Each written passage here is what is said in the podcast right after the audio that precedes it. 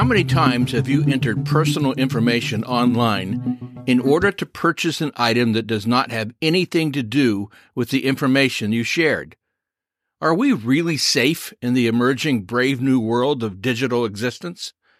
Hi, I'm Rex Rogers, and this is episode number 131 of Discerning What is Best, a podcast applying unchanging biblical principles in a rapidly changing world and a Christian worldview to current issues in everyday life. We now live in a mass surveillance digital world.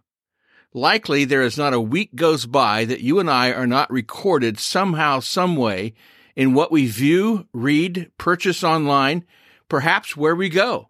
Maybe not a day goes by that we're not under a camera when we are out on our daily routine. When we spend time online, we leave a digital footprint, the collection of all our online actions and data traces. When this is accessed by corporations to ascertain our interests or inclinations, we then can be subject to online advertising, political propaganda, and more. And if we can be targeted for marketing, what's to stop governments from targeting us for control? Today, a track and trace society has begun rapidly developing on at least five levels. Number one, mass surveillance with CCTV cameras now located in public spaces in virtually every American city, making possible, along with computers, a mass surveillance society. Number two, geolocation technology, capable of tracking where we are, if not what we are doing at any given moment. Number three, biometric technology, including fingerprints, facial recognition, iris recognition and retina scans, and voice recognition, hand or palm geometry, vein recognition. Number four, digital identification, becoming the fundamental means of commerce and communication, methods and tools used to establish and confirm an individual's identity in cyberspace, especially PII, personally identifiable information, which refers to any data that can be used to identify a specific individual. And number five, digital banking, and digital currency, including CBDC, which stands for Central Banking Digital Currency, a digital form of legal tender currency that is issued by a country's central bank. Like other forms of digital currency, such as cryptocurrency, a CBDC is only available in electronic form. Now, mass surveillance, CCTV cameras, display devices, and data networks are, well, everywhere. Video surveillance systems are used in public and private sectors, such as schools, homes, or public spaces for crime prevention purposes. The average city has 11 surveillance cameras per 1,000 people. The most watched city, Atlanta, has over 124 cameras per 1,000 people. New York City had the highest number of cameras in total, 70,882. Only cities in China operate with more cameras per capita than Atlanta. Crime rates aren't reduced, by the way, by having more cameras in place. In fact, the city that is arguably the most watched of all, Washington, D.C., has seen violent crime skyrocket recently. But of course, the images and data recorded can be accessed depending upon security systems, by a wide variety of actors for the purpose of crime, not crime prevention. Geo-tracking. Geo-tracking is also increasingly more sophisticated and intrusive. Beginning with users turning on the location signal on their phones or their social media apps, combined with GPS technology, it's possible now to track almost anyone. This is increasingly used in non military non law enforcement scenarios. Have you heard of people tracking Elon Musk or Taylor Swift's private jets? Biometric systems. We're building near perfect facial recognition technology and other identifiers from the human gait to breath to iris. Biometric databases are being set up in such a way that these individual identifiers are centralized, insecure, and opaque.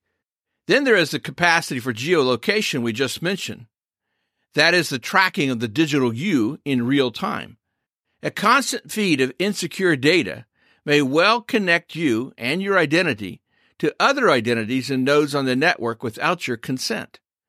Ultimately, so called social credit systems, such as those being currently developed in China, will be based on digital ID, thereby enabling or disabling our full and free participation in society.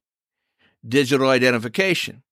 Have you seen the commercial featuring a couple of happy 20 somethings paying for their retail purchase by holding their hand over a palm reader device?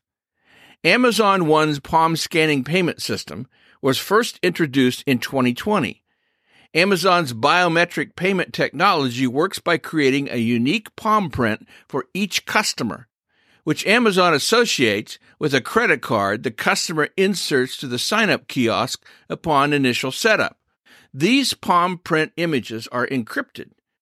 It's been rolling out in Whole Foods stores in the United States since 2021 to pay for groceries. Amazon has argued that palm reading is a more private form of biometrics because you can't determine someone's identity just by looking at their palm images. However, the company isn't just storing palm images. It's creating a customer database that matches palm images with other information. Amazon said a customer's palm data is not shared with third parties and is kept safe within Amazon's Web Services cloud. But who believes this? Now, some arguable benefits of digital identification more security, stronger privacy, banking, health records, travel, including digital vaccine passports, insurance, criminal justice, proof of identity for displaced refugees, possible threats of digital identification, dangers to personal and economic privacy and human rights, like freedom of speech and expression, geolocation, and freedom of movement. Residents and businesses are being encouraged to share private security cameras with police, but others also have access. Public or even home surveillance cameras are increasingly available via websites on the internet. Growth of digital authoritarianism, the use of digital tools to surveil, repress, and manipulate domestic and foreign populations is on the rise globally. This can be foreign governments like China, or it can be big tech companies like Google, Meta, or others who see ways to use surveillance data to maximize their profits. Safety, security, and privacy are touted as key advantages of digital identification. Yet think of the corporations that have experienced catastrophic data breaches in the hundreds of millions of accounts in just the past few years.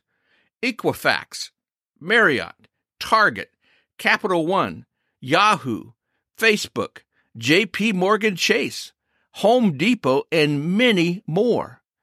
India's National Digital ID Framework, the world's largest, called the Aadhaar program, was recently shown to be compromised.